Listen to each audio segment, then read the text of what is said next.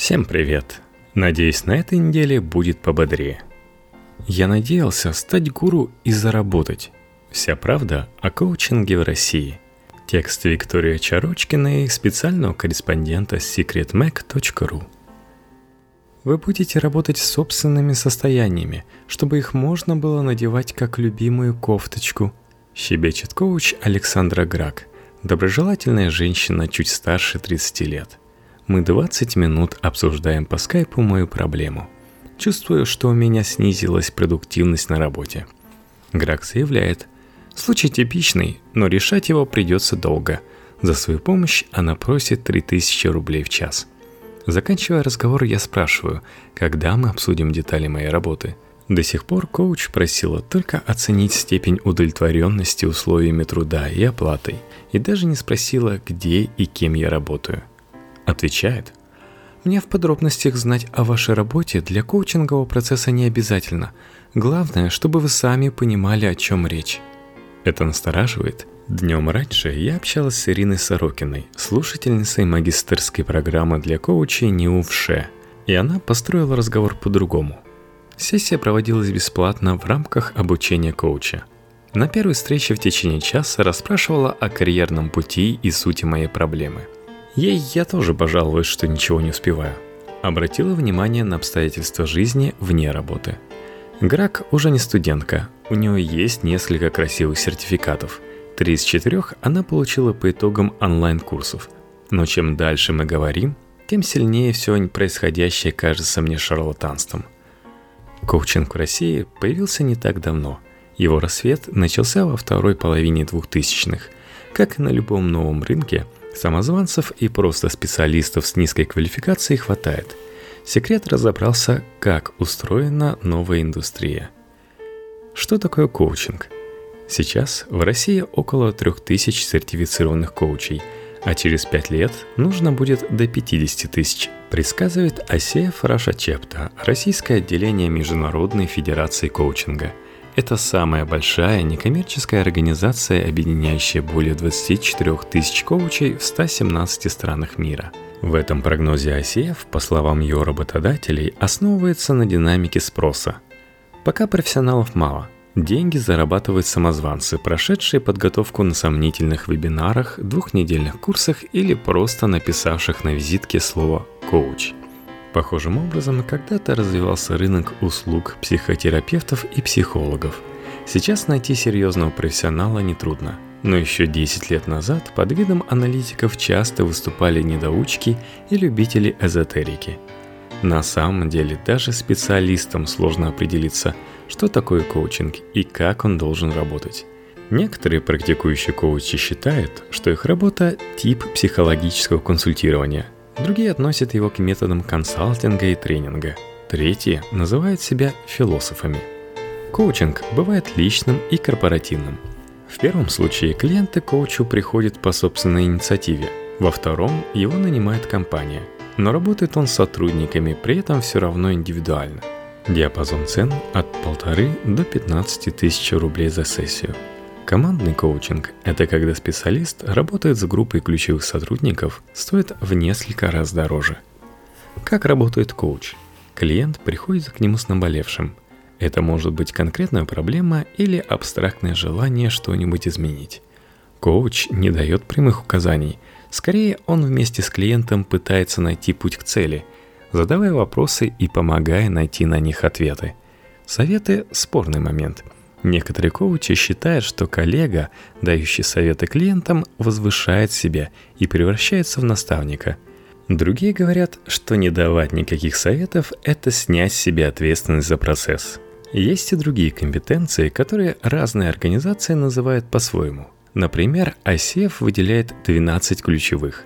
Названия некоторых звучат диковато – активное слушание или проектирование действия – но в целом позволяет составить представление об обязанностях специалиста. Например, он должен прозрачно объяснить клиенту процесс достижения результата, быть гибким и уметь создавать доверительную атмосферу, беспристрастно интерпретировать полученную от клиента информацию и так далее.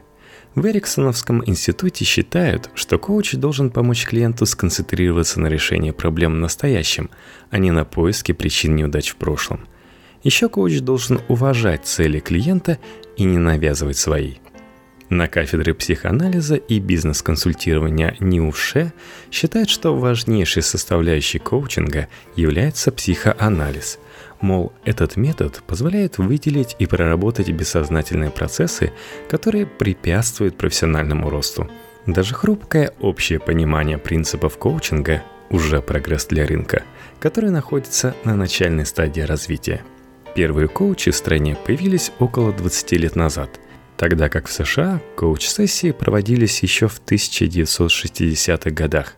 Оборот мирового рынка коучинга превышает 2,4 миллиарда долларов.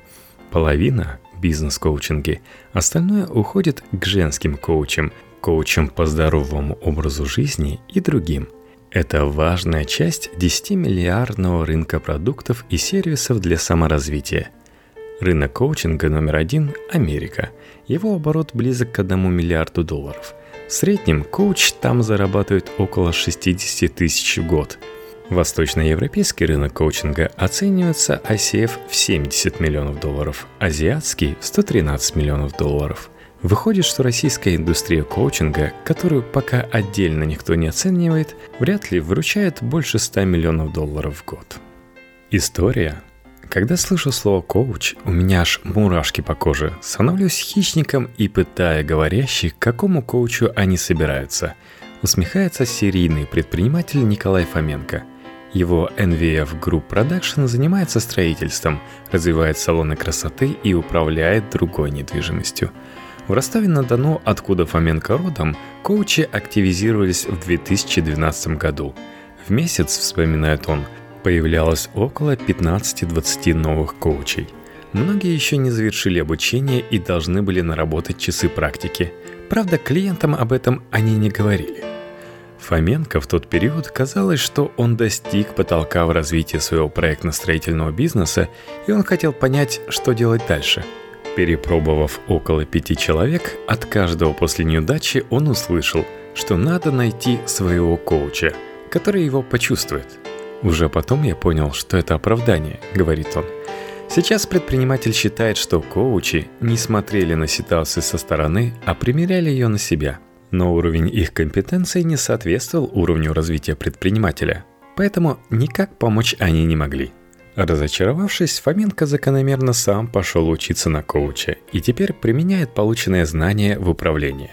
Первая программа обучения коучингу в России появилась в 1998 году. Еще несколько открылось в первой половине нулевых. В основном в страну привозили западные технологии и приезжали зарубежные коучи. Например, Мэрилин Аткинсон, основатель Эриксоновского университета, в России СНГ это крупнейшая обучающая организация – Тогда переводчики отказывались использовать слово «коучинг», говорили, что такого нет. Позже стали развиваться отечественные программы. Несмотря на противоречия, профессиональное поле коучей сформировалось. Пришли международные ассоциации и аккредитованные ими программы. Сейчас минимальный срок обучения, который необходим для получения сертификата профессионального коуча, в ICF составляет 128 часов – чтобы получить другие уровни сертификации, нужно наработать 100, 500 или 2500 часов практики, уровни ACC, RCC и MCC. Первых в России несколько сотен человек, вторых около 50, последних двое. Каждый год коуч должен подтверждать свою квалификацию, не менее 40 часов занятий. Такие требования у профессиональных организаций – вроде ACF Association for Coaching. Но не все участники рынка считают сертификаты ассоциации достаточным подтверждением профессионализма коучинга. Например, профессор Андрей Росохин настаивает, что для работы коучем нужно высшее образование. В России такая программа одна, но в мире коучинг преподают как отдельную университетскую дисциплину – Например, в INSEAD, Stanford Graduate School of Business, Портсманском университете, Лондонском университете и других. Программа «Психоанализ и психоаналитическое бизнес-консультирование», которую Рассохин запустил в Вышке, стала новым витком в развитии рынка. При этом еще 7 лет назад он не верил, что в России можно организовать высшее образование в области бизнес-коучинга. Тогда он работал в школе INSEAD – на магистрской программе по психоаналитическому бизнес-консультированию вместе с профессором Манфредом Кенсом Деврисом, разработавшим психоаналитический подход к менеджменту. Именно Кетс Деврис предложил коллеге открыть подобную программу в России. Я несколько лет говорил Манфреду, что это вообще невозможно. Образование в сфере коучинга здесь находится на самом раннем этапе развития, вспоминает Росохин – Люди после нескольких семинаров провозглашают себя коучами, а тут двухлетняя программа. Я не хотел тратить время. Теперь его программа среди лидеров магистрских коммерческих программ в России. За пять лет у него более 250 выпускников, среди которых есть и ветераны коучинга. Да, мы все там учились, вспоминает экс-президент ICF и основательница Европейского центра бизнес-коучинга Наталья Долина – Параллельно с профессиональным развивался и дикий сегмент рынка. Андрей Росохин сравнивает развитие коучинга в России с тем, как развивалась психология. После распада СССР в страну стали приезжать иностранцы с самыми маргинальными и псевдонаучными направлениями. Семинары по НЛП тогда собирали по 200-300 человек. Пара семинаров, и ты психолог. Образование не нужно. Можешь лечить любые проблемы за 5 минут – иронизирует Росохин. Но прошло несколько лет, и клиенты стали искать специалистов с профильным образованием, а приверженцев боевого НЛП и других псевдонаучных дисциплин отметать. Зато сомнительные методики перекочевали в коучинг. Рассвет шарлатанства начался в конце нулевых, вместе с популяризацией коучинга. Этому способствовал кризис – как в 90-е процветали экстрасенсы, так и несколько лет назад на сцену вышли разные волшебники для бизнеса. Например, есть адепты для голографического коучинга, метода консультирования, построенного на голографической парадигме Вселенной, который объединяет в себе последние достижения квантовой физики и восточной философии. Его основатель Зинна Янсен Маар утверждает – что материальный мир представляет собой гигантскую голограмму, созданную мыслями и эмоциями человека.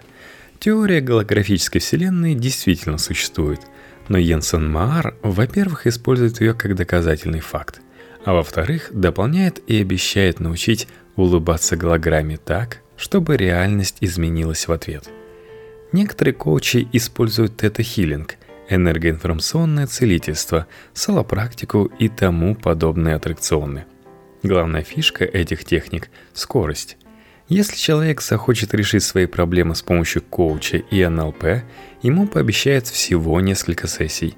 Если человек захочет стать коучем, солопрактиком, ему тоже посулит, что он освоит курс за несколько недель.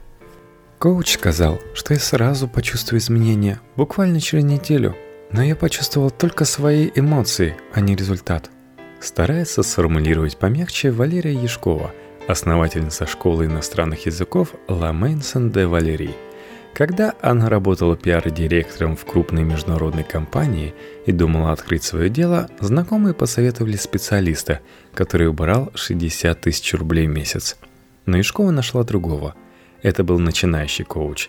Он привлек дешевизной – Зачем платить ежемесячно 60 тысяч рублей, если можно в неделю походить на занятия по 2000 рублей? Через неделю она не очень далеко продвинулась в решении своей проблемы, чувствовала только злость и от коуча решила уйти. А сейчас встречается с другим специалистом раз в месяц и уже не ждет быстрых изменений. У прошлого коуча, вспоминает она, было сразу два сертификата. Но, видимо, получить их без психологического бэкграунда не проблема – Псевдокоучи. Посчитайте, сколько в комнате черных предметов. Предлагает ведущая вебинара школы Virtus Coach. Участники отправляют число в чат.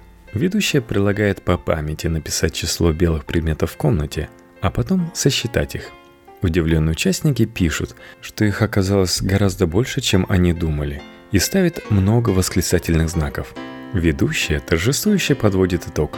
Вы фокусировались на черном, а не на белом – также и клиенты фокусируются на негативе, а надо заставить их увидеть возможности. Еще один ее урок – посмотреть на проблемную ситуацию с трех сторон. Своими глазами, глазами человека со стороны и глазами мудреца. Именно с позиции последнего, говорит ведущая, должен и смотреть на клиента коуч. Полтора часа вебинара проходят в таких упражнениях. Слайдах о том, что такое закрытые и открытые вопросы, а ближе к концу начинается рассказ об этапах коуч-сессии. За 20 часов занятий, которые стоят 10-20 тысяч рублей в зависимости от формата, Академия обещает обучить слушателя технологиям коучинга. Для сравнения, такого результата в высшей школе экономики обещает достичь только через два года полноценного обучения с постоянной практикой и ее разбором – Например, каждую неделю ученики смотрят видеосессии с топ-менеджерами и обсуждают их, а также проводят сессии сами. Каждую из них потом супервизирует преподаватель. По-настоящему учиться долго и дорого. Нужно инвестировать в себя и обучение. Однако люди часто верят, что достаточно овладеть простейшими техниками, что-то схватить и можно быстро зарабатывать деньги. Комментирует разные форматы обучения Андрей Росохин – Курсов коучинга за несколько недель действительно много. Хотя в ICF аккредитовано только 11 программ. Есть еще несколько центров, которые признаны в профессиональном сообществе. Остальные коучи объединяются в дублирующие ассоциации с названиями вроде Международная ассоциация русскоговорящих коучей и Международная ассоциация голографического коучинга и менторства – Этими названиями щеголяют курсы, которые предлагают научиться коучингу онлайн и быстро. В ICF объясняет, что у таких организаций нет стандартов и понимания коучинга как отдельной дисциплины, а даже если они где-то и прописаны, то никто не следит за соответствием – те же люди, что в конце нулевых учили пикапу, а потом тому, как получить быстрые деньги и стать предпринимателем, теперь стали рассказывать, как проводить коуч-сессии. Причем многие из них и сами не проходят соответствующее обучение, говорит координатор сертификационных программ Эриксоновского университета Ирина Кадочникова. Статистики нет – но часто появляются люди, которые просто прочитали одну книжку или вообще прошли одну коуч-сессию и решили – я уже слышал, какие вопросы коуч задает, и я тоже так могу. На волне популярности стали запускаться программы, имеющие мало отношения к коучингу. В 2011 году инфобизнесмен Андрей Парабеллум запустил коучинг на миллион, где предлагал сделать участников миллионерами. Речь шла об обучении предпринимательским навыкам. Это даже близко не было похоже на коучинг. Ижевский предприниматель Зуфар Гарипов прошел у Парабеллума и бизнес-тренера Николая Мрачковского другую программу. В 2012 году у него был убыточный бизнес по производству одежды. Гарипов искал деньги и наткнулся на тренинг, который обещал за три недели превратить его в инфобизнесмена. «Я надеялся стать гуру и заработать», — вспоминает он. Уже в первую неделю после окончания курса он заработал 45 тысяч рублей и очень впечатлился — себя он называл и тренером, и коучем. Однако сейчас признает, коучинг – это не то, чем он занимался. Качество продукта, который я предоставлял, было не очень, говорит Гарипов.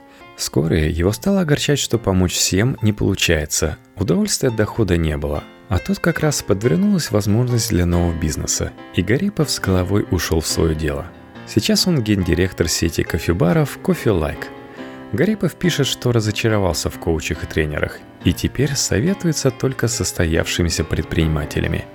В бизнесе все не так просто, как я когда-то рассказывал.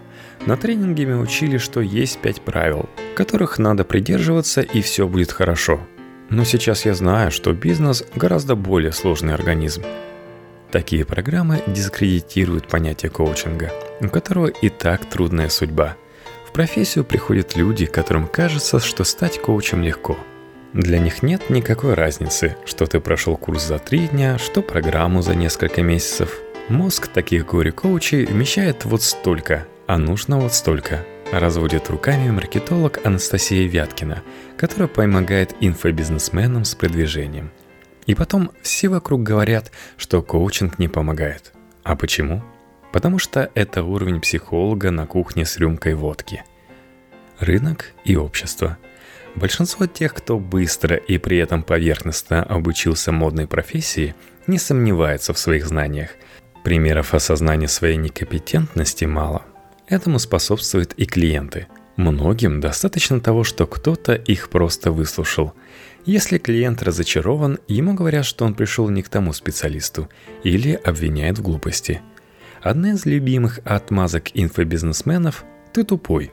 смеется Вяткина. Им говорят, ну вы же гарантировали, что я то, у меня будет это. А они в ответ, да, но ты же тупой. Некоторые заявляют, что клиент просто не понимает, что такое коучинг, и пришел не к тому специалисту. Другие говорят, что клиент сопротивляется изменениям. Третий считает, что он не готов брать ответственность на себя. Единственный приемлемый клиент, который им остается, это тот, который будет смотреть в рот –— возмущается Росохин. «Вообще-то это наша работа помочь человеку понять что-то, открыться новому, взять ответственность на себя и преобразовать это все в изменения в своем бизнесе. А если он ко всему уже готов, зачем ему коуч?» Впрочем, Расухин не опасается, что дилетанты и шарлатаны дискредитируют профессию. Коучинговая культура будет постепенно расти – увеличится спрос на профессиональных коучей с высшим образованием, супервизиями и рекомендациями. Как любой новый и быстро развивающийся рынок, рынок коучинга переживает кризис доверия, а опытным профессионалам взяться просто неоткуда. Профессия слишком молода.